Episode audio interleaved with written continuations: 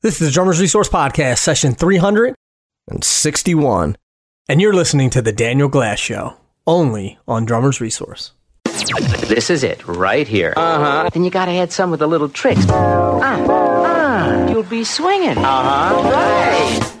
It's the Daniel Glass Show on Drummers Resource, offering a deeper look into Daniel's unique take on music, drumming, and life philosophy, motivation, musical deconstructions, and conversations with influential voices in the music industry.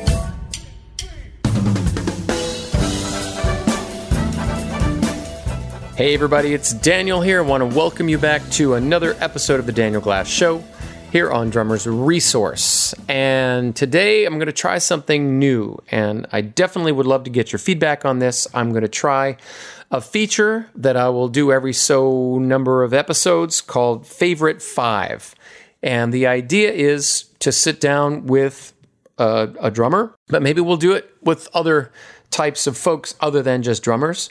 We'll sit down and, and talk to them about sort of their fav- five favorite records, five favorite songs, five favorite drummers uh, who had uh, an impact on them. And all the people that I would involve with this are people that I'm not only friends with, but uh, that um, have an opinion, have have some interesting thoughts to say, have been around, have some history. Uh, and today's uh, first, you know, victim, I guess you could say, of the Favorite Five series is Eric Singer. Most people know Eric, of course, from his work with Kiss, a band which he has been in for many, many years now. He also has played with a lot of other terrific musicians over the years Alice Cooper, Gary Moore, the list goes on and on. Uh, but rather than just doing a sort of a standard interview, how'd you get started? When did you first pick up the sticks? You know, all of that sort of stuff. Um, I, I, I wanted to talk to Eric about his uh, upbringing and his early influences and things that have have really marked his playing. And I think this is an interesting way to talk about um, have a conversation with a drummer. So if you'll forgive me, it really is a conversation, and we really roam into a lot of interesting uh, highways and byways and cover a, a, very broad swath of music. And I hope that this is something that's interesting and entertaining. It's somewhat nonlinear, but we use sort of the five favorites uh, the favorite five, as it were, as as a starting point. So, uh, as I mentioned, please do get back to me with your feedback, and um, I hope that you enjoy the conversation. So, without further ado, it's Eric Singer on the Daniel Glass Show. All right, I'm here with the great Eric Singer. And uh, Eric, how you doing today, man? I'm great, Daniel. Thanks for uh, reaching out to me. Yeah. You know, initially or ideally, this this is called Favorite Five. We're sort of going to try to talk about five influential, uh, you know, drummers uh, that have been impactful on you, on your career, on your experiences. But um, obviously, I don't want you to feel, or I don't, I, I don't want our listeners to think there are only five. Of course. Yeah, because I, in all honesty, I'm actually influenced by um, by everybody. I mean, if, you know, like if I go watch you play, I'm going to go, oh, okay. Um, it could be a simple thing of like, wow, I like the color of his drum kit, or or I like the way he sets up. I like the angle of his cymbals, and I like his pre- or I like his. Uh, you know the physicality of the way a person plays. Sometimes there's all those little different things. You become uh, they leave indelible impressions, and many times you find out later down the road that you've picked up tips and it really is from everybody. I, I, imagine when you were younger, you might have seen some. You know, I saw some local drummers just in the city of Cleveland, and when I think back, some of those people really um, became influential. I didn't maybe recognize it initially, but they definitely become part of your bag of tricks, if you will. And it can be not just the physical drumming aspects; it can be their the way their drum kit looked, the way they set up. It could be simple things. Yeah, no, that's it makes sense, and obviously, I I feel the same way. I'm sure most people listening, it's like, yeah, absolutely. You know, you grab you grab from everything and everyone. Um, before we get into the sort of the five drummers, I just want to sort of um, maybe get people up to speed on. You know, you grew up in Cleveland, And your your background is is a is a little bit. Um, it's not what you think when you think of Eric Singer, who plays with Kiss, you know, or who played with a lot of these great rock artists. You you uh, you have more of a diverse background. So just talk for a couple minutes about that because I think it's really interesting. Well, it, it is very different. It's almost like I'm two different persona in a way. It's like because my real name is Mensinger. So when I grew up in Cleveland, I was always known Eric Mensinger. I changed my name to just or shortened it to Singer. When I moved to LA, it was almost like this is like my new uh, not alter ego, but my new uh, opportunity and lease on life. So, uh, but my dad was a band leader, and he went by Singer. His name was Johnny Singer, and he had a he was a society band leader uh, in Cleveland, Ohio. And um, for people that don't know, society band leader, uh, society music's basically you play almost like the American Songbook, Cole Porter, all that type of stuff, um, show tunes, everything like that. And usually you play for high society, you know, people that are affluent, you know, country clubs and their debutante parties and weddings and of affluent or high income type people, that crowd, if you will. And my dad actually started working out of New York for Meyer Davis. Meyer Davis was a famous booking agent, had many bands in the New York society crowd. And uh, my dad, he put my dad on the SS United States and SS America uh, ocean liners going across from New York to London over to Paris and back. So my dad did that. I think he told me he did 48 round trips across the Atlantic, which is wow. crazy. But and he met you know every kind of movie star and every celebrity would be on those ocean liners. So he had some great stories. And uh, so my dad's background was he started off as a in big bands. When he was younger he was in a band with perry como. And perry como's first gig he was in a, was the singer. And my dad played violin as well as saxophone. And that was in 1935 and they were in a band called freddie carlone freddie carlone big band out of cleveland. Now mind you in the old days there was no rock and roll. There was no anything like that. It was like if you played in a band, you played in a big band. Right. Or a combo. And then I think in, I guess, jazz, uh, more like bebop and jazz kind of formed more in, I guess, you would know better because you're the authority on it, but more so into the 50s, into the 60s, and then rock and rolls. My dad told me he saw the changing of the guard, if you will. He said, when I'd go into the music stores in England, he said, all of a sudden I'd noticed that there weren't like reeds and woodwind instruments hanging up, and were all, all these electric guitars. Yeah. He literally saw the changing of the guard before his own eyes. So I remember him telling me that. And so, anyways, my dad's first gig was with Perry Como, and he told me they were both like I don't know, 21 years old or something. Perry was from Erie, Pennsylvania, or Pennsylvania area, and um, so he started off, and that was my background. My dad, after he, he started having a family, and decided to stay in Cleveland, where he, he was born in uh, Europe. He was uh, from uh, he was German, but from uh, Austria-Hungary. Uh-huh. So the family they moved over here when my dad was twelve to Cleveland, and then all their family as well. And um, so he played violin from a young age, and obviously all he ever did, he was a musician his whole life. So, um, which is I think pretty uh, amazing when you think about it. A lot of musicians from those eras had to have regular day jobs, and they ended up working as musicians almost. I don't like to use the word part time, but out of necessity, they had to have two jobs. Especially when they got families and stuff. Exactly. But my dad made a living, living as a band leader. And so I grew up in a household of music. My mother was a singer and also played violin. So all of us kids. I had two brothers and a sister. We all played instruments, and my family was active in little theater, community theater, and stuff. And my dad was would go to the Cleveland Orchestra. He had season tickets forever. He'd go every Thursday to the Severance Hall in Cleveland and go watch the Cleveland Orchestra.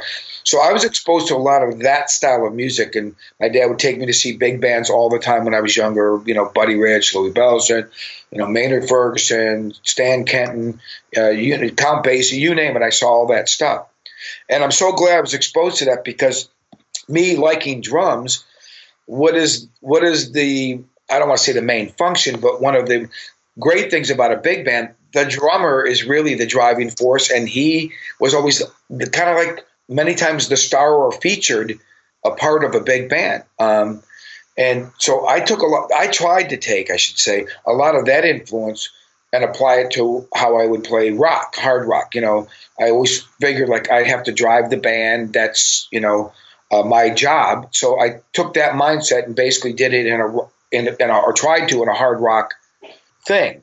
And uh, it, you know, it's funny. One time, uh, I think of 1989, I was playing a show with Paul Stanley on his solo tour, and Tony Thompson, who's now not with us anymore, but Chic Yeah. and Nile Rodgers Band and all of those Exactly. great hits. Yeah.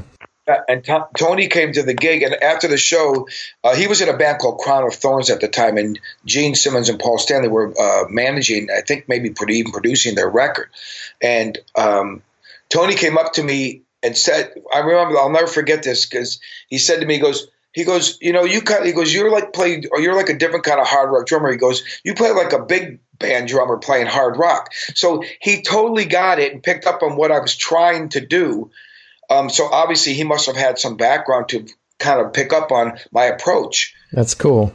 Well, on on that note, Eric, um, the first drummer that you mentioned on your list of five is uh, is Buddy Rich, and so you know this is right in keeping, obviously, with what we're talking about.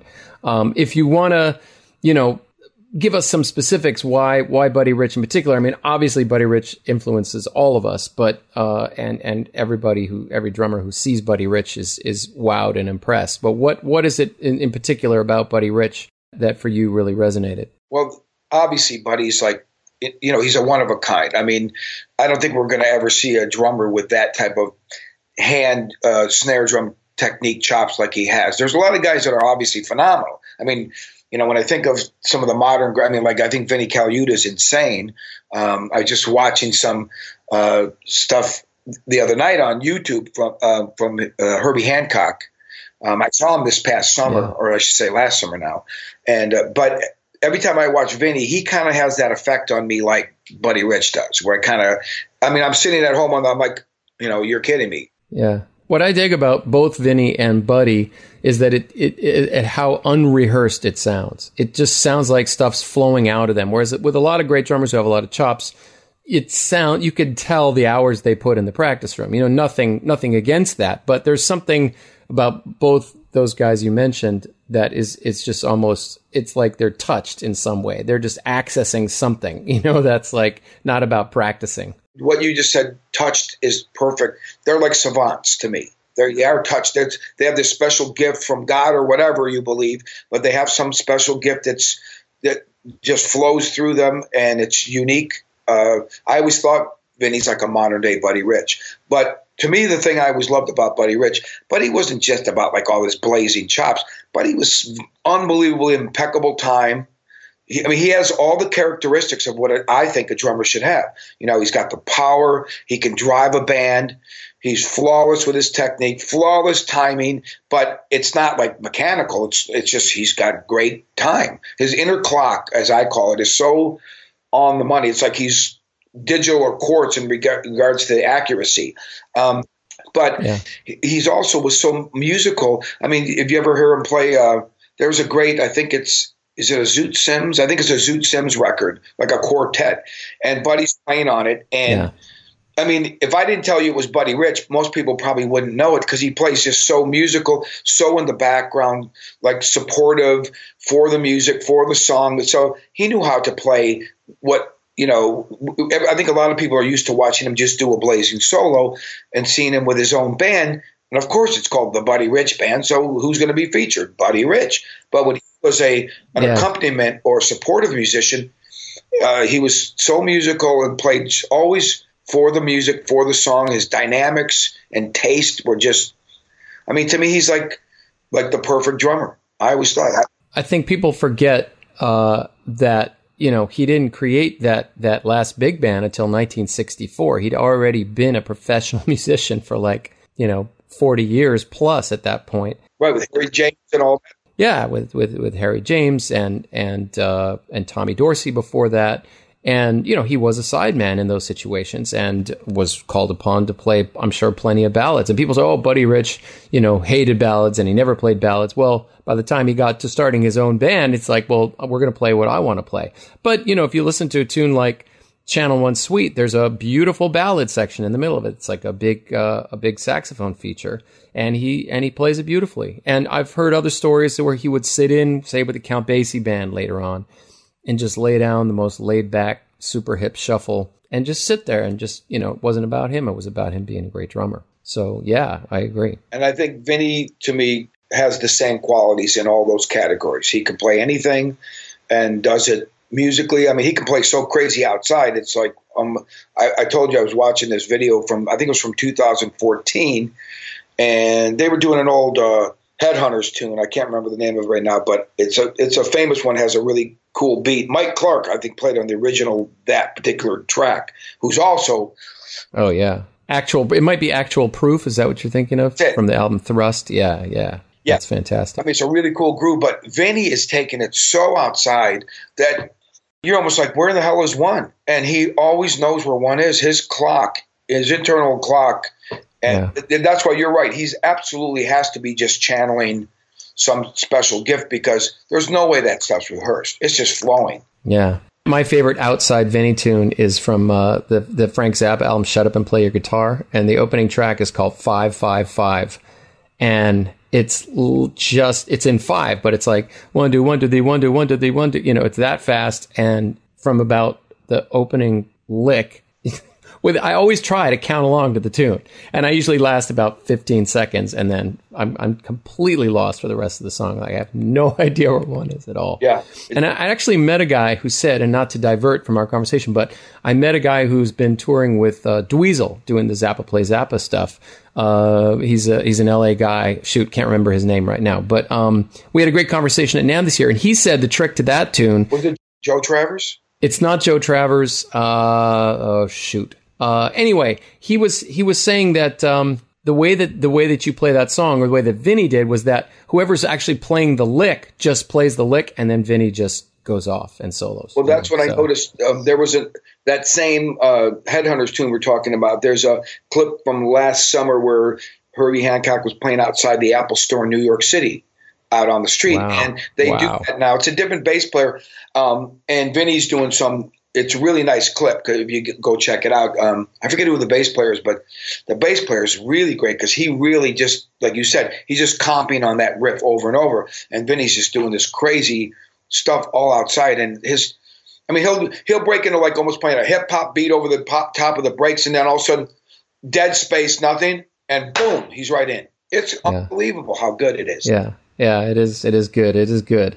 All right, so let's go on to uh, to number two on your list. Um, you've got here Denny Carmassi, uh, and and uh, who you know has done a lot of stuff. He's he's best known for being uh, the drummer in Heart, but um, before that time, he was involved with Montrose, and you're saying that uh, his time in Montrose was really influential for you. Uh, talk about that for a sec. Well, for some reason, well, that first Montrose album, for a rock drummer, I think that's a rock drumming Bible. It really has all the pieces of what um, hard rock drumming, I think, is about. Along, you know, it's very John Bonham influenced, obviously, but he has a he has a lot of his own signature licks that he's kind of incorporated along his career. He played on the first. There was four Montrose albums, and Denny was the drummer on all of them. let's tell people a little bit who Montrose is in case they don't know. T- talk about the band Montrose because it, it's an influential band, but but maybe not so well known today. Right, of course, because times there's a lot of distance between that. That came out in like '73 or four.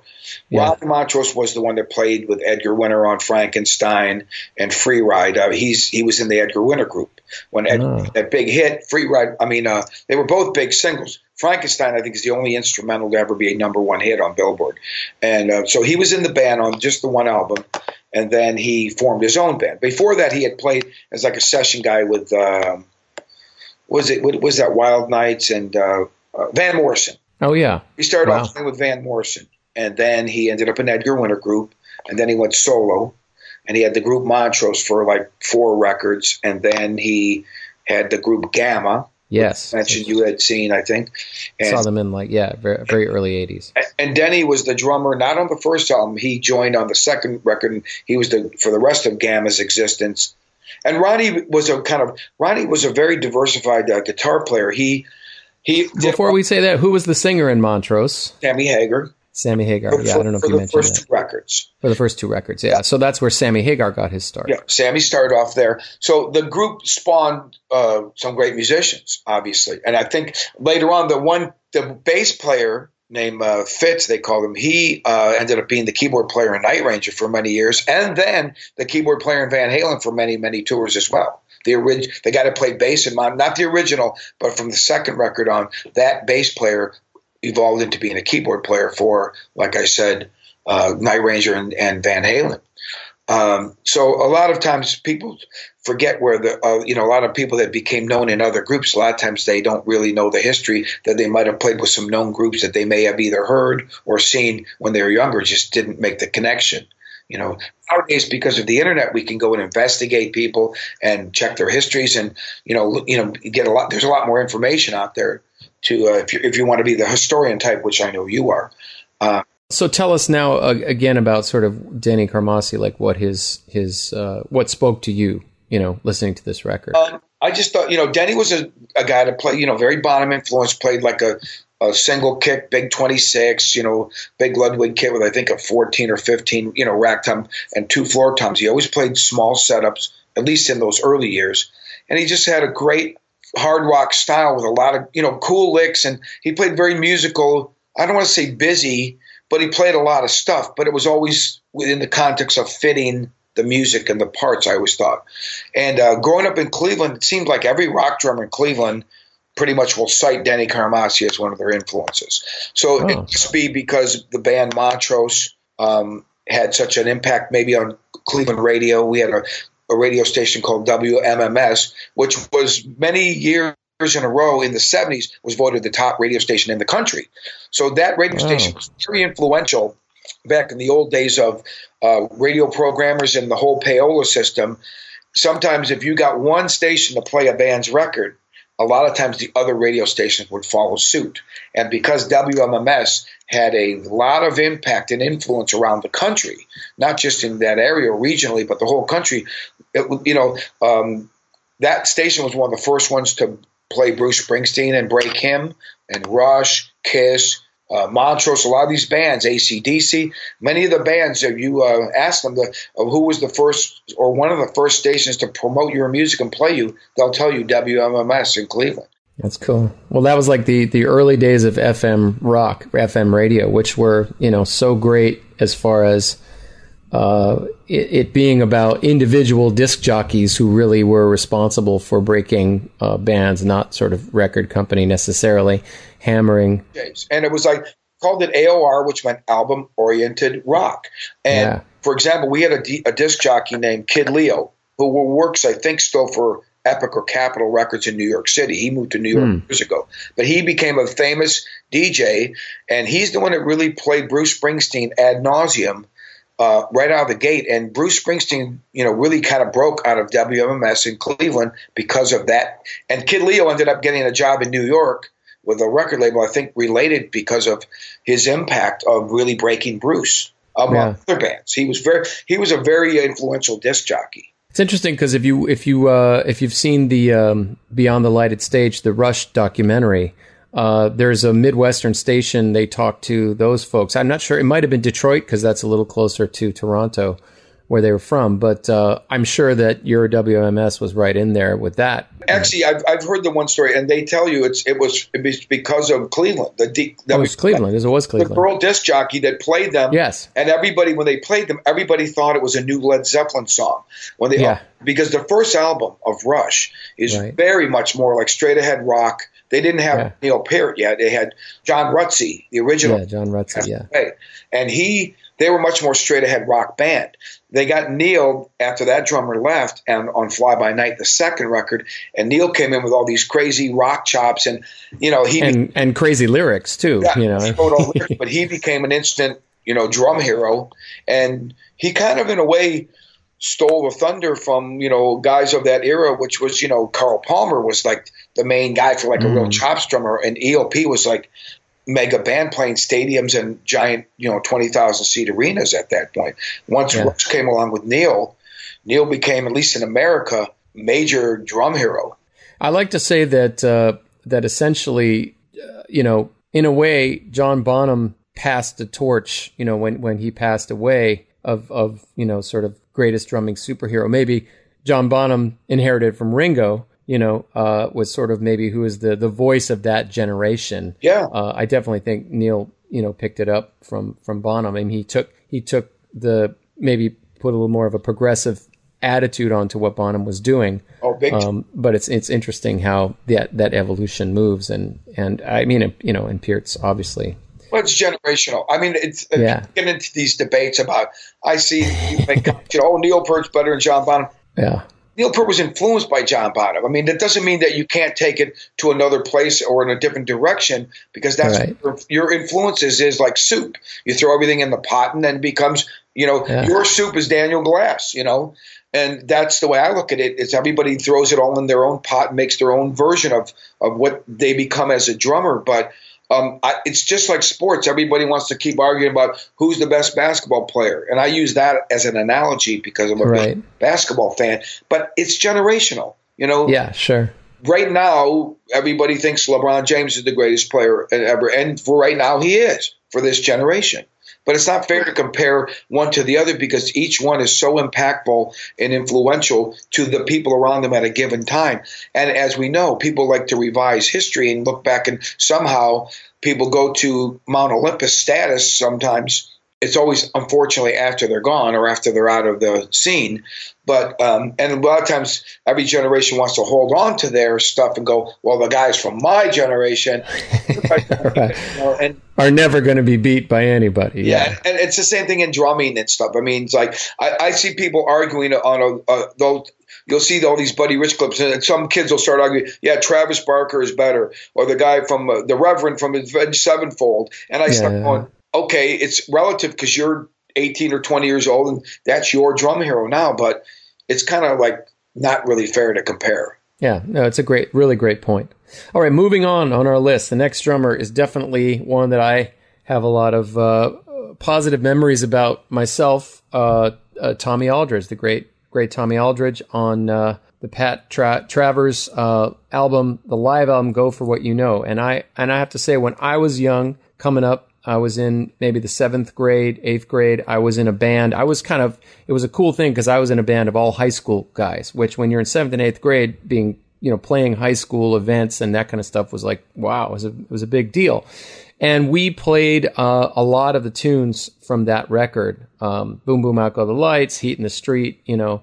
And I did a lot of listening to that album and to Pat Travers in general at that time. And uh, the drumming's unreal. So give us your uh, your thoughts. Yeah. Well, before the album came out, I mean, it's funny. I had seen Tommy Aldridge on TV, like on Cal Jam 2 with Black Oak, Arkansas, when he had Cool. a Ludwig Blue Vistalite kit. And, but I wasn't really that familiar with, you know, I wasn't a b- big fan of, you know, um, I mean, I liked all rock music and all types of bands. Anything that was rock, I liked it pretty much. But I wasn't like a super fan of Black Oak, other than when I saw him on TV. I didn't have the records. But um, I saw Pat Travers. My brother actually gave me a Pat Travers album, and the first, or the well, not the first album, but the second two albums was Nicko McBrain from Iron Maiden on those albums. Right, right. There's actually some cool footage on YouTube of Nicko McBrain playing with Pat Travers, wearing which is cool. He's wearing a fedora. Yeah. Um, Nicko, I think for me personally, that's my favorite drumming. I mean, everybody knows him from Iron Maiden, but Nicko, to me, his best drumming is those records because Pat Travers was like a hard rock, like I call it white funk. It was very syncopated, funky style music. Um, and Nicko really had a great feel and swing, especially on the album. Um, on I think it's Putting Straight. He's got a you know there's some uh, even his drum sound is really good. It's more like a higher tuning, more like a jazz drumming tuning where you a lot of overtone on the toms and really crisp snare. And I, I thought he played great. So my brother brought those records home one day, and I was like, oh, that got me into Pat Travers. So then he came to town. I went to see him, not knowing Tommy Aldridge was the drummer, and all of a sudden I go to see him at the Cleveland Agora, which is a thousand seat club. And I'm like, you know, 10 feet from the stage, and Tommy Aldridge is playing. And of course, he blew my mind. I was like 18, and he had a, you know, he had a, I remember like a platinum silver Sonar double bass kit. And the thing I always remember, which I still do to this day, he had a cymbal coming straight out of each bass drum, straight up, which I loved. That's cool. and I still do that to this day. Um, and uh, How know, did he have the toms mounted, or was it all mounted? Was it he had, using he had two two rack toms, but they were concert toms. The two rack toms were single headed, but his two floor toms were double headed. uh-huh. So he's one of the you know how the reason people give endorsements, as you know, is I went out. I had a Tama kit, which I had gotten because I had seen Billy Cobham you know, Ah. years earlier. But once I saw Tommy Aldridge, I wanted a Sonar kit, and I ended up buying a Sonar kit because of because of that. So endorsements work. You know, all these, yes, all these do. companies, it really does work because I'm a living proof of that. I mean, I bought a couple different kits when I was younger because of the influence of seeing certain drummers playing that brand. Absolutely. And we all know, you know, when you ask somebody, uh, you know, anybody who knows anything about drumming, if you ask them about certain drummers, they'll be able to tell you what brand that drummer plays. Even if they don't play it or they don't buy it, they know it. so You- it's that, that, you know, when you're impressionable and younger, no doubt it's a it's the influence and the impact it has is uh, there's that's why we have endorsements. Let's just put Yeah. it that way. And there's a reason companies do that. Yeah. So was it the, the the classic Tommy like shirtless, giant curly hair, head of hair flying, double bass? You know, just Yeah, I mean, he, but the thing is, he really, you know, obviously I had been influenced by Carmine Appice and Cozy Powell and all the double bass drummers, Mitch Mitchell, Aynsley Dunbar. But what Tommy did with the feed, you know, was on a different level than those guys. He had obviously, you know, you can go back and listen to even the, all the, uh, even Black Oak when he played that song up with the long drum solo, and he he just he's kind of always played that way. He obviously you could tell put a lot of time into learning how to incorporate his feet, and they they were part of his arsenal of licks, using his hands and feet together in these different combinations. And he always did a lot of these. He always did that one figure, which I always thought was cool, where he played three uh, three beats with the feet and two on the hand. So it was a figure of five, but he did it in a circular way. So I call it like just when you do. uh, I call rolling quads, where you're playing figures of four inside of a figure of three. Basically, it's a rolling. You know, you're playing two hands, two feet, but you're playing it in a triplet feel or, or a more circular feel rather than square. And Tommy had a way of doing that, but he also did it with that figure of five, which I thought was cool. If you listen to the opening riff of the song "Makes No Difference," oh, I love that too. Yeah. yeah. it's it's a bit of it's basically a figure of five, but Ah. in, in time, in but he's playing in four. That opening riff, that's the perfect example of what he's doing with that figure. And Yeah. I, Makes no difference. It's great too. yeah, and I just thought that the way he found a way to, you know, he had his bag of tricks and his set of licks, and he, you know, no matter where Tommy goes or whoever he plays with, he saw he plays like Tommy Aldridge. When you saw him with Ozzy, you know, Whitesnake, whatever, Gary Moore. There's a great album called Live at the Marquee, and an album called Dirty Fingers that he's on with Gary Moore that he plays a lot of really cool stuff. So he was very. Uh, big impression and the whole idea of like yeah it's cool you can play double bass you know you know louis bellson was the i think maybe one of the first ones i remember seeing it live as a kid you know but louis never you know the way he did it was not in the same way of like the way some of the rock drummers have taken Yeah, absolutely. Well, uh, Louis Louis' way of playing double bass is very triplet based because he was playing triplet bass music. So his patterns are always like you know that kind of thing, and and then you know rock drumming is more eighth or sixteenth note based. Um, you know, a more sort of updated version of, of what Louis was doing. i always call it circular and round because Interesting. jazz drummers play where it feels circular, feels like it's rolling round as opposed. Because think about it, triplets are one, two, two, two, two, two, two. it's very circular feeling, like almost like a like a, I always call it like a train. When a train's taking off the station, at that, you know, uh, people always say you got to hear the train. I mean, Buddy Miles. Uh, my friend used to play with me. He said, "Buddy, you'd always tell him you got to hear it. You got to feel the train. Hear the train in your head. Feel that mo- perpetual motion of a locomotive." You know. Interesting that Buddy Miles had a band called the Buddy Miles Express. yeah, yeah, there you Yeah. go. And I saw him play. I did some gigs back in the '80s when I was playing with Gary Moore, and he was in Santana. He was the singer. I saw that band two or three times when he was singing and, and playing killer lead guitar too, which always blew my mind. My buddy Derek uh, Sherinian, Derek uh, is in a band called Sons of Apollo now, but Derek was in Dream Theater and a lot of other bands. We played together a couple of times in Alice Cooper and stuff. Yeah. And he was in Buddy's band. That was his first tour. Wow. as a kid. Yeah, he said it was. He, he says to me, he goes, Eric, Buddy had the best groove of any drummer I've ever played with, and he he said when he laid it down, it was just like bam. He said the power he had in that backbeat and his groove was Yeah unparalleled to the to at least to his experience. Well, a lot of people don't know, but uh, my favorite song on the Jimi Hendrix album "Electric Ladyland," which is "Rainy Day Dream Away," it it's it's a shuffle, and it's just it's it's Buddy Miles. It's not Mitch Mitchell. He's not on all of that record, and it's it's uh yeah go go check it out. And it's like a sixteenth note shuffle. So instead of it being da da da da da da da, it's like da get that get that get that get that get that and it is so far laid back. It's sick. It's just the greatest.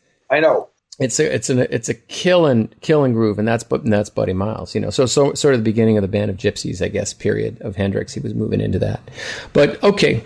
Yeah, but he didn't have a. Um, he was more of a you know had that funk and more about just playing the groove and the time as opposed to all the reckless abandon like chops that uh, Mitch Mitchell played more like you know almost like a uh, like bebop drummers playing all over the place and just playing through the time and all you know a more improvisational type approach. I thought. Yeah, yeah. Also, if people want to check Buddy Miles, I really want to do something about Buddy Miles because he had such a diverse career and people don't really know that much about it. You know, they know yeah, about his affiliation right. with Jimi Hendrix, but not much, maybe not so much else. Uh, his original project was a band called the Electric Flag, which was all of the uh, the Chicago blues guys, uh, white Chicago blues guys um, uh, from uh, uh, uh, oh god, now I can't remember. Now their names are are f- fleeing me. Um, but it was an integrated blues, Chicago blues funk band, essentially yeah. that came out of the whole chess record scene. Mike Bloomfield and um, uh, the other guy. yeah, I say Michael, Michael Bloomfield, but uh, yeah, Buddy. I never got to see him in that time. I, you know, Paul Stanley got to see, you know, Beatles uh, and Hendrix and Electric yeah, Flag and all that stuff. So he grew up in that era, like as a kid and saw all that stuff. And he said Electric Flag was great, like amazing. Yeah, and Buddy sang. He sang a lot. He was the singer in the Electric Flag. The other guys were instrumentalists. Very young then. He was like seventeen or something like that. Crazy. Like a kid. Yeah. Yeah. yeah. yeah. All right. Well, good. Let's moving along. Um, number four on your list is uh, a name that we have mentioned, uh, Billy Cobham, and of course, you know the spec, the fabled Spectrum album that uh, was so uh, so important in the evolution of of jazz fusion uh, in in general. When when did you first get hip to that? Well, I first heard him in, in Mahavishnu Orchestra, so yes. that kind of you know they kind of I think my favorite of all the bands of that uh, fusion is probably Return to Forever. Myself personally, I'm with you there, but yes, uh, yeah, I love Return For, I mean, a lot of people like you know um, Weather Report, and there's a lot of other bands. You know, Tony Williams probably started it really though with Lifetime and his earlier stuff. He's probably yes. first, but and all those drummers. You know, as you get older, you educate yourself. You go and kind of go. Well, I love Billy Cobham. Well, I didn't really know Tony Williams yet until I found out why Billy Cobham plays the way he does. Oh, it's because of that guy. So then when you go back and discover every fusion drummer, it's really the evolution come the the origin to me is it's Tony Williams. I mean, he's the guy that's changed the game and set the bar. Sometimes we don't discover until after the fact, and proper credit is should be given. Yes. And interestingly, also, just on another side note, exactly what you're saying. Uh, in in a more general sense, Tony came out of Miles Davis, and the guys that started in Weather Report came out of Miles Davis. The guys that started Return to Forever came out of Miles Davis. Uh, the guys that started Mahavishnu came out of Miles Davis. So, I mean, fusion as a genre, you know, like really like ground zero of fusion, you can trace back to Miles, you know. So it's like, it's mind blowing. Would you say like what Bitch, Bitches Brew? Would you say it goes back? Yeah, Bitches Brew, On the Corner, Jack Johnson. Uh, that's an incredible record. John McLaughlin, uh, you know, and and Billy Cobham are both on on that album. Uh, Jack Johnson is just it's it's straight up a rock album, and yet you know it's jazzy and improvisational. Uh, it's it's incredible. Um, so anyway, uh, yes, uh, yes on all of it. yeah, Billy Cobham. Um, you know, it was really Mahavishnu, but when he came out with Spectrum, um, because he had that elect, you know, Tommy Bolin on guitar, he had a real rock guitar player. You know, most fusion guitar players really didn't have the real straight ahead, heavier rock side to him like Tommy Bolin did. He was like the perfect meld of it all. And he was so influential that Jeff Beck switched into playing, you know, when he came out Blow by Blow, he, he that was directly because of Spectrum and Tommy Bolin, and which wow. was and Spectrum was 73, don't forget. Blow by Blow came out in 75. Um, so he was he was he even has stated that was what a game changer for him.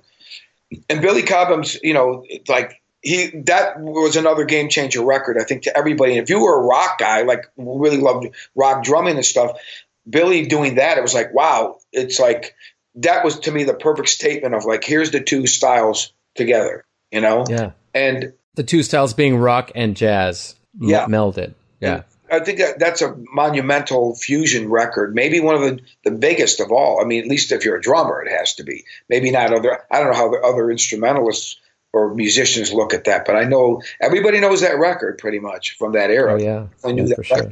And that that whole um, you know, I know you're you're a double bass guy, and obviously that super up tempo, you know, you know that kind of thing. That's definitely on on on Spectrum. Was that did that you know influence your your thinking about double bass, or were you already into double bass? Or Um, well, a little bit. I actually didn't start playing double bass till I was 18 because I had a single bass kit and just more straight ahead rock stuff. It's it's, but it was that that that type of records that made me want to play double bass more. I had obviously seen Louis Bellson as a kid, and that.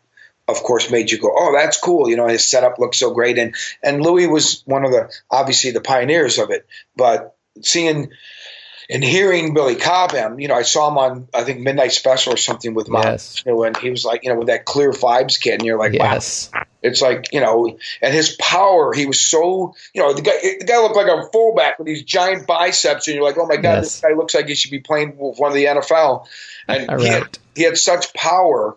When he would do a fullback, you know, it's just like ferocious. It's like, uh, you know, you never seen it or heard anything like that. Yeah, it really was physical, and I think that's you know him and Tony both. Uh, the way that they took jazz and just like put it on steroids, you know, and then their then their kits got bigger. You know, there's some cool early Tony Williams or uh, Billy Cobham stuff. Uh, I think he's playing with Joe Zawinul or somebody like that in a more kind of traditional sort of jazz setting. But definitely they they looked around at at what was happening in the world of rock with guys like you know Carmine and John Bonham. Drums getting bigger, everything's getting bigger, and they're like, well, let me integrate this, and Yes. and it's not not what you would necessarily have thought, but the way that they did it, then it's like, wow, you know. You really know, see, I didn't understand uh, the Billy Cobham connection to Tony Williams initially until I went, you know, went backwards. And there's a great, uh, some great YouTube clips of um, Billy Cobham playing with Horace Silver. It's from like That's 60 it. 60 Horace Silver. and he's Yes. playing a little four-piece kit. Maybe Yep. he's got the there. He's playing Meazzi Hollywood drums with the timpani four-pedal tom-tom. He's doing the timpani solo, but he's playing Wow. on a right-handed setup kit. But he's playing open handed. Yes, yes. I think that's the first time I've ever seen a drummer, or the earliest clip I've seen a drummer playing open handed lefty on a right kit. but he's playing traditional, and he's you know his he's playing it. You know his right hand is holding it like you know like Buddy Rich, but he's doing this way on the right-handed kit. On the It's- oh wow, it's just totally unorthodox. And but you clearly that to me is the clip when you, he's doing a solo you go now you'll see where he got the tony williams influence big time you know? Yeah, yeah. and uh, you know it's funny I was, we were talking before about ronnie montrose. You know ronnie montrose played in one of the later 70s versions of tony williams lifetime. He played with tony williams. Wow. like, tony williams like you were saying he kind of said, "Hey, let's look what these rock guys are doing. Let me see if I can take some of that." Tony was always trying to work with rock guys because he liked the power, I think, and that kind of attitude of how what rock guys brought to his music. Um, and he had Montrose in his band at one point in the late '70s. But I remember Bob Daisley, a bass player that played on all the Ozzy records All that stuff. Yeah, uh, Bob was staying here. He was staying with me for a while in LA because we were good friends. And I remember Tony Williams called him up and wanted him to play with him. And the, it was at the old House of Blues on, on Hollywood. I'm sorry, on Sunset. And um, so Bob went and did like Tony did like a drum clinic and a kind of performance thing. And Bob was the bass player. He wanted because Bob was a really uh, musical bass player. He was almost like like a heavy metal Paul McCartney, for lack of a better word. He had a lot of the Huh. early guys like Jack Bruce and all those classic 60s, 70s type guys in and playing. So Tony obviously must have heard him somewhere and he asked him to come and play with him. So I got to see that, which most people don't even know that they ever played together. And it was really cool because he would do, um, what was the Beatles song he would do? come together. I was there. I was. It was at the Yeah. House of Blues. It was Yeah. like a guitar center drum off thing, wasn't it? The early days. something like that. Yeah, but Tony And Tony Williams did a, a concert, or was it just Tony Williams clinic? I was at that, and I was going. They're playing "Come Together," man. That was with Bob Daisley. Yeah, that was Bob Daisley on bass, and not many. That's you're the first person I met that we, that was there and knows that, and it was really cool the way I loved that, Tony wanted to like you know he was like always a pioneer and a groundbreaker, and he always did stuff you know that I don't think people realize till later on. Like, oh, he's the reason why people do this stuff. He's always Yeah. went out there and took those chances. The other thing that really knocked me out about that day was that he began his clinic by just playing an open double stroke roll on his snare drum Yeah, for like five minutes, unapologetically. He just played an open an open double stroke roll before he did anything else. You know, it was his opening solo, quote unquote. But it was so beautiful.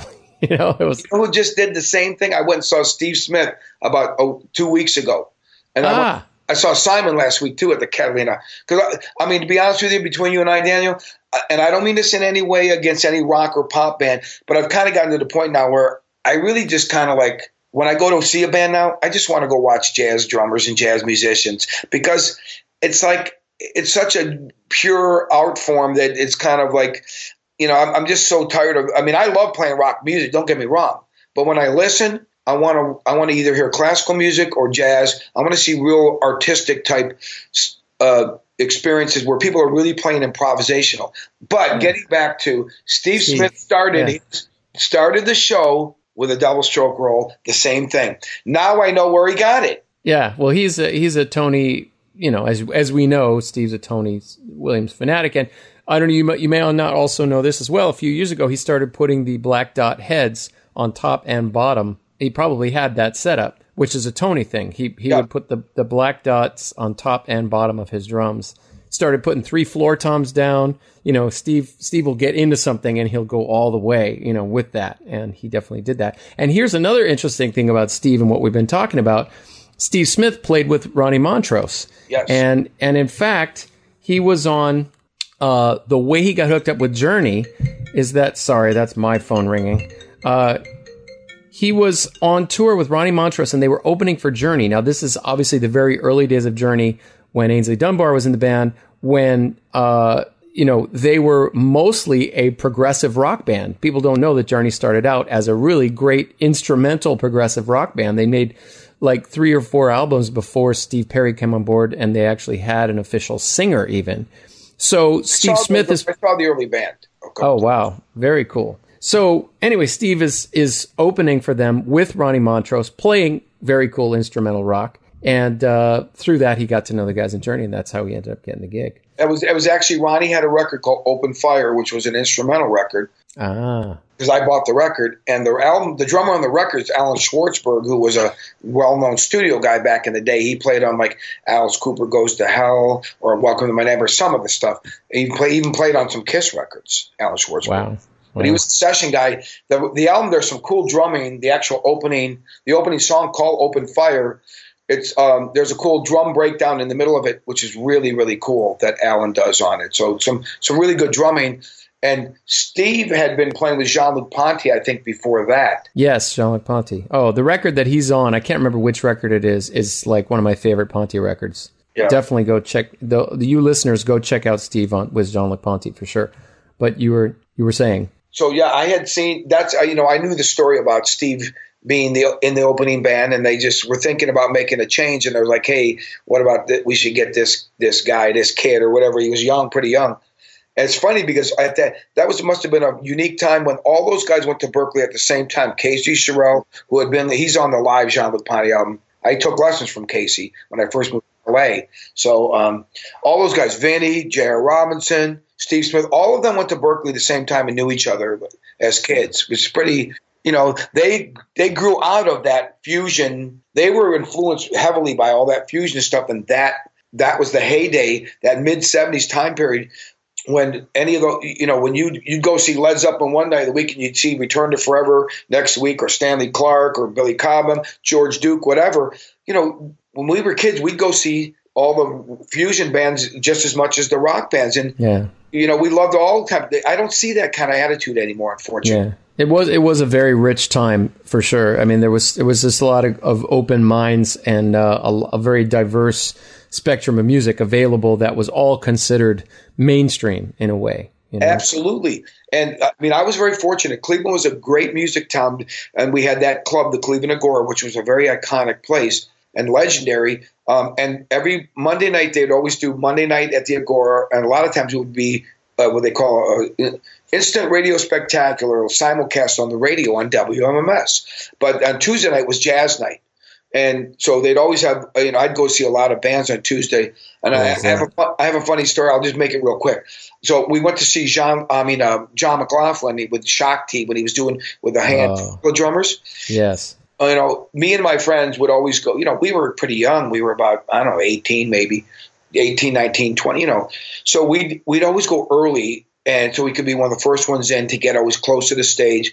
And on the jazz night, instead of it having standing room, they'd have it with tables, more How like cool is that? Down. Yeah. So we got right there and put the table right next to the stage. I mean, like, I mean, here's the stage, Daniel. We were our table was butted up to it. So McLaughlin yeah. comes out. Now, mind you, my friends are all thinking, "Oh, John McLaughlin." They're thinking Mahavishnu, and he's going to come out and, and blazing, and he comes on right. there on rugs. And, right, they're sitting down and it was really cool. But it was not what my friends were all drunk and about, uh-huh. and they're yeah. talking really loud. And John yeah. stops the show and tells them like to be quiet. and I'm sitting there like this, you know, like right, right, right. People you know, pe- people don't may not know Shakti was a band. You know, John McLaughlin was very influenced by uh, Indian music and actually Indian spirituality. He he and Carlos Santana uh, had uh, uh, Sri Chinmoy was their Indian guru, and he took on I think Carlos Santana's name was Devadip for a while. He you know this is all during that and 73, 74 period. Yeah, and Narada Michael Walden comes from the same same era, drummer. Anyway, Shakti was a band that John McLaughlin had with Indian musicians, and he combined sort of Western music, Western rock or fusion with Indian stuff. But the drummer was uh, one of the drummers in Shakti, who is Zakir Hussain's father, Zakir Hussain being now the greatest exponent of uh, of, of tabla drums uh, in the world. And a lot of people probably have heard of Zakir Hussain, but this was his father playing with John McLaughlin. So uh, hopefully uh, your friends recovered and you got to to dig well, the rest of that show because that was I had the Shakti record, which is really cool. He actually stopped the show twice to tell them to shut up, to be quiet. and I'm sitting there like this, you know, embarrassed because I wasn't drinking. I was always the designated driver. I'm not saying I was a saint by any means, but I was definitely the designated driver. But I was embarrassed because I knew from going to see classical music and opera and stuff with my family as a kid that there's certain types of music that you shut up and listen and pay attention. Right. And this was one of them. And these guys didn't, you know, they're all high and drunk and obnoxious. And but I'll never forget it because it was very embarrassing that he like literally stopped it and and had to single us out. And we right. were really at the front of the right in front of him. I mean, he was like five feet from me. Yeah. Well, I, I, I have a feeling that uh, on the Shakti tour, or you know, that he probably had to do that a lot because a lot of the fan base showed up expecting really loud, raucous music. You know, right? I think so. Yeah. I had to switch because my battery was going dead, so now I had to get move into the kitchen to put it. No uh, sweat.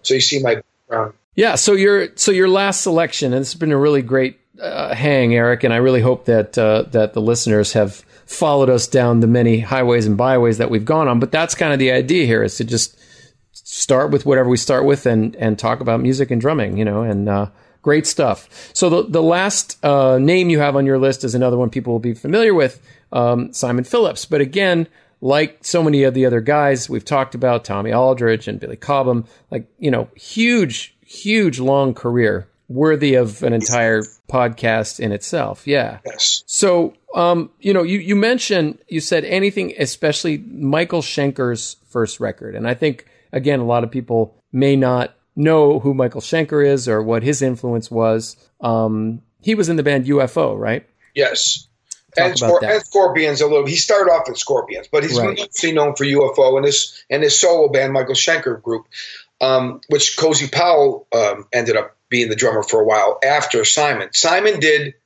well. T- Simon did the first record, but Cozy Powell became the drummer. So Simon did when he did the first solo record. He basically enlisted Mo Foster. It's it's interesting because it's the same rhythm section that ended up on Jeff Beck there and back. Mo Foster on bass, Simon on drums, um, which that's a killer rhythm section. And but the great thing is they brought this kind of fusiony jazz rock thing to this hard rock guitar player. And Simon, you know, if, if, you want to hear some like great rock drumming that's really musical but with a lot of cool chops, that's why I, you know, I always loved Simon's drumming. I mean, I loved him on Stanley Clarke School Days. um, he's people don't know he played on Judas Priest Sin After Sin album, which is some. I mean, he's like 19 years old on that. He's like, it's great. 801 Live, which was a cool band, kind of a fusion thing. Are you familiar with them? No, I'm not. I'm not. That was with I Brian Eno and Phil Manzanera from Roxy Music, and um, wow. Yeah, check it out. It's a live album. They only did a live album. It's called 801 Live. Is the name of the band 801. Definitely checking that out. Really cool. But um, I was familiar with Simon right early, at an early age, and uh, so I always would follow his career. And I loved the fact that he was a guy that really could play, you know, jazz and fusion rock stuff as well as great hard rock drumming. But he was always so musical. I mean, most people probably know him from playing with uh, the Who. I know he played on, I think, a big country record. You know, he's done a lot of stuff. His his, a lot of studio stuff. He played with Pete Townshend too. A lot of those great Pete Townshend records. Simon is on those. Uh, that was sort of his introduction to that whole world of the Who. And and Empty Glass is just one of my favorite collection of like incredibly smart pop drumming. Give Blood, in my opinion, one of the greatest drum tracks ever. But if you want to hear like some you know Simon Moore like playing like like the like his the reason I like Simon because right away I could hear in his playing. As soon as I heard him, I'm going, oh, this guy's like a more rock pop version of a Buddy Rich. I mean, of a Billy Cobham. He totally had the double bass thing. He even set up, played left open handed, left hand lead. I mean, totally a lot of Billy Cobham licks. And uh, if you listen to Space Boogie on Jeff Beck there and back, I mean, Simon wrote that piece. It's in seven. It's a shuffle, really fast, great double bass shuffle with all these cool ghosting note stuff. And that's like the prototypical tip of the hat to Billy Cobham, Simon Phillips track. You know, if you want to see where he got his influence, go back and listen to Stratus or Quadrant Four, like Billy Cobham. Um, I think it's Quadrant Four that's got the fast double bass shuffle. Yes, Quadrant on, Four on Spectrum, Quadrant Four. But basically, what um, Simon took that kind of groove and that approach and did it in seven with Jeff Beck, and it's just great. Super wow. hip, yeah. Oh, it's great. I mean, it's it's it's a pretty tricky beat to play too. I mean, I've broken it down and learned how to play, but I can't play it like Simon. Um, so I'm not going to pretend I can. But you know, Simon had such an impact on me because of the whole Billy Cobham thing, and I thought, wow, here's a cool. And he's like only a year or two older than me, so I was thinking, wow, here's a guy that's like my age, and he's a rock drummer, but he's really taking those cool influences that I like, and he's really creating his own thing with it, which I was so impressed with. So he had a big, uh, you know, I just saw him last week. It was, I think it was his birthday as well. The day I saw him at the Catalina Bar and Grill here in L.A., he played two nights and with his band. Uh, he has a new a new album out, right? Yeah, new band that he's touring with. Yeah, yeah Protocol called uh, Protocol Four, I guess the name of the album. Right. Um, but he had a really great band, and he, you know, he he, he was, you know, he has the wow factor which is what I, you know, he's the kind of guy you walk away kind of going, yeah, that's, you know, that's something to aspire to or just be. I don't look at it as a competition. I just walk away being inspired musically and going, wow, that was like a great drum lesson, a great musical lesson. And it was just a nice experience hearing some great musicians play. Like when I saw Steve Smith Vital Information the week before. Yeah. I really liked what um, Steve did because Steve's a little bit more towards, I'd say, more jazz purist, if you will. Um, hmm. Out of his compositions, I think are more. Um, he he showed more of a. Uh, you know, like he did some really cool stuff um, with brushes and with um, mallets, and I mean Simon did a little with mallet stuff too. But I thought I liked Steve's uh, overall sound of his band was a little bit more slightly older school. Yeah, it's funny that the two the two drummers you just mentioned, Simon Phillips and Steve Smith, are the two drummers that play with Hiromi you know, who's uh, this just incredible uh, female Japanese piano player, uh, Anthony Jackson on bass. And when Simon can't do the gig, Steve does the gig. And in a lot of ways, they come from the same school, you know, sort of Cobham inspired, but also, you know, I, I think Simon is very similar in, in background to you. He grew up uh, in a. Uh, I think his father also had a big band. Yes. Uh, he grew up playing big band jazz. And so, yeah, it's funny, you know, just looking back now that we've talked about all these different drummers, you can really see the two sides of Eric Singer that you mentioned at the beginning of the interview. You know that one foot in a more traditional evolutionary path, understanding, appreciating earlier styles of music, and then seeing how those have evolved and your love of rock music, you know, really come together and that's what you're into. That's you know, and that, that that's who you listed, whether you thought about it or not. It's it you know, from an outside perspective, it's you can see exactly that, which is great. Well, probably more of the drummers I like have you know, aside from, I mean, I love John Bonham. I mean, you know, today you said list five, and like I mentioned to you earlier, if you ask me, I'm going to come up with a, you know, at first I was trying to think like, what albums really impacted me, and I always think like, you know, one of them I was going to mention was like the first Tubes album with Prairie Prince, because I think the way Prairie plays in that is very similar to a Simon Phillips uh, Steve Smith type approach. He's, you know, Aynsley Dunbar. They all kind of had that very similar jazz rock influence into their playing. So I've always appreciated guys that had that kind of influence, but did it in rock because to me that's I gravitate more towards that style of music. But I still always love, you know, my favorite overall music of all, if you would have to be like, you know, seeing big band drummers because it's the power of seeing seeing a drummer drive a big band is I tell people if you haven't experienced it, it's not like anything you've ever heard, and you have to be in the room. You can't put it's not dropping a needle yeah. on YouTube. You've got yeah. to be in the room and see the power of like a 15 piece piece band with horns, and watching Buddy Rich, you know, and feeling his power come off the stage. You're like, oh my god, it was it's it's not like anything you've ever seen or heard before until you're in the room. It's it's very exciting. Having done you know two or several tours of duty with the Brian Setzer Orchestra, just in terms of sheer power, kind of a scene. Yeah, and exactly. of course, you know, Royal Crown Revue and everything. It's and I've, it's it's really fun. It's great. Yeah, I mean, I that's why I've I've seen Brian Setzer big band many times, and you know, I I love what he does because he takes a little bit of you know some uh, you know, there's a little rockabilly stuff and, and 50s rock and roll incorporated into it, but he does it in his unique way, but it still has that power of a big band. And, you know, I don't, I'm not sure if there's anybody that's found the way to meld those things in the way that he's done it in a unique, very entertaining way. I think. Yeah, no, it's it is. It conceptually, it's it's it's pretty genius, and uh, and he's a great guitar player. I mean, and and what's cool is it, it, it you know playing in it, it's a really great combination of all those roots grooves, but at the same time, there's a lot of big band stuff going on that you got to catch. You know, so it's sort of it's it it pulls from those two different yeah realms in fact, um, my dad had when my dad when we moved him out of his house, you know, to go in assisted living many years ago. I took some of I had a, uh, a suitcase full of some old charts, and then um, oh. I gave them to Brian. He came to one of the Kiss shows in I think St. Paul, Minneapolis, and I said, Brian, you know, you, I was going to give them to you, Rizzy, and Danny. I remember Danny said you should give them to Brian. I should have given them to Daniel. Well, that's all right. I already had given them to Brian at, at the time because I thought, well, this guy's doing big band. Maybe he'll appreciate it. I think he told me he did end up using one of those charts huh. at some point. I don't remember exactly yeah. which song, but yeah. I wanted them to go to somebody I thought would be like, hey, that they're into this music. And rather than, because what do most people do when they clean out a garage or an attic? They throw them away. Yeah, right. I didn't want them to be thrown away. I thought they've got to be passed on to somebody that keeps burning the, you know, bearing the torch for this stuff. Great. You're one of them, you know. So well, thanks, man. I mean, that's that's really cool. And uh, let's uh, let's leave it there for today. Uh, Eric Singer, thank you so so much for having a chat with me. It's been a pleasure. You know, Daniel, I was just thinking as earlier when you're saying I'm going to call, you know, what do you call it, pick five, top five, or whatever. But I was going to say you should call it take five, like because take Dave, five on the Dave Brubeck. Great idea. Great idea. Uh, maybe we'll have to go with that. Your take on your top five, and there's no pun intended, or actually pun intended. Pun intended, exactly. All right, man. Great. Well, thanks for taking five with me, and uh, I'm sure I'll be talking to you soon.